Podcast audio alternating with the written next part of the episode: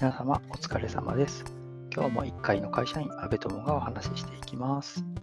今回は今月2021年3月から始めた DTM デスクトップミュージックについてお話ししていこうと思います。えーまずこのタイトルで DTM で1曲できそうなところまで来たっていうことなんですけど、1曲作るにあたっては、とある本をベースに進めてきました。その本とは、まあ、前、何回かリンク貼ってるんですけど、えっと、10日 P っていう方のね、10日 P さんの本、作りながら覚える3日で作曲入門という本を見ながら進めてきました。で、これまあ3日で、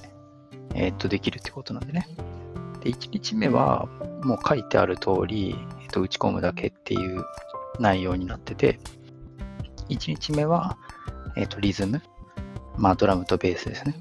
で、2日目はピアノパートで、まあ、コードを鳴らしていくっていう感じになってました。で、3曲、3曲目じゃない、3日目の最初に、まあ、コードには、まあ、トニック、サブドミナント、ドミナントの3種類があって、ここからこれに進めるよみたいなことが、まあ、まず書いてあって、で、その3日目の、えー、と課題というか、えっ、と、まあ、ドリルみたいなのにいきなり、コード進行を1曲分書けっていうのが、まあ、出てくるんですよ。まあ、驚きました。あの、一応穴埋めみたいな感じになってるんですけど、まあ、ほぼ穴、穴だらけで、あの、なんですかね。まず、こう、イントロが、えっ、と、コード8つ分。まあ、実質1コード1小節みたいな感じで、まあ、初心者なんでね、あのそんな感じで埋めていくと、まあ、8小節分ってことになるんですけど、その8個のうちの一番最初が、えー、と C、C メジャーのコードが、えー、と入ってて、あと7個が穴埋めみたいになってると。で、次に A メロ。A メロも C メジャーから始まって、残り7個が、えー、と歯抜けになっていると。で、次の、えー、と B メロ。B メロは a マイナーから始まって、でこっちもやっぱり8個、えーまあ、7個埋めて全部で8個にしましょう。っていう風になってるんですね。で、次、えっ、と、サビに行くんですけど、サビは、えっ、と、あんまり穴埋めになってなくて、っていうか、全部穴埋めになってないのか。ササビは F、G、e マイナー、a マイナーっていうのを、えー、と3回繰り返して、えっ、と、4回目っていうのかな？が F、e マイナー、d マイナー、g っていう、この、えっ、と、全部で16個のコードがもうサビに埋まってると。で、ここだけなんで埋まってるかっていうと、最初のその F、G、e マイナー、a マイナーっていうのは、ちょうど1日目と2日目、まあ2日目ですかね。2日目に、えっ、と、そのピアノパートみたいなのでコードを鳴らした進行がそのまんま、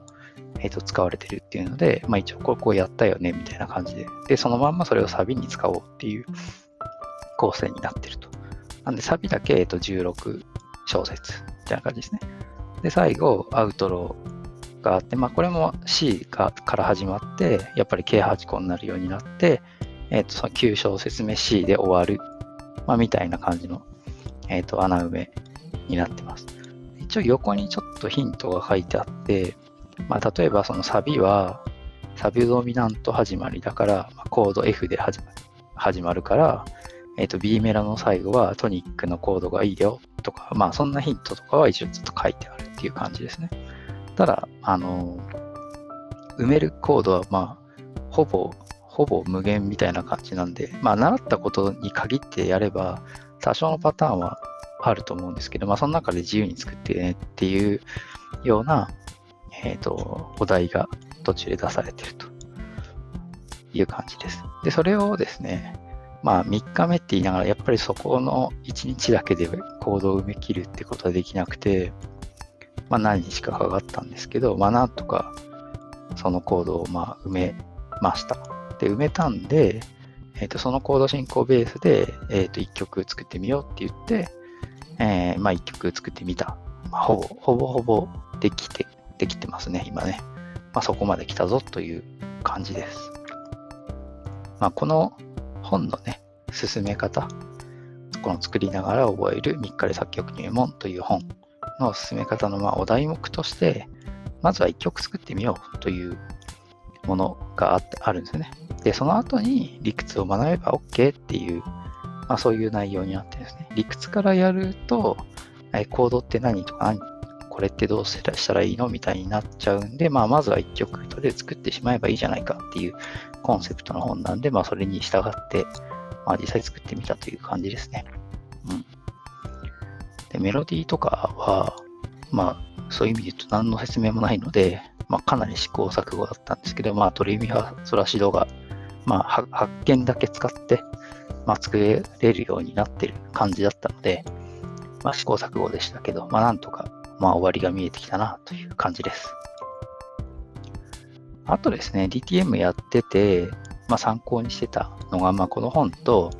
あと先週、先週、今週？終わってしまったんですけど、E テレのテレビ番組で、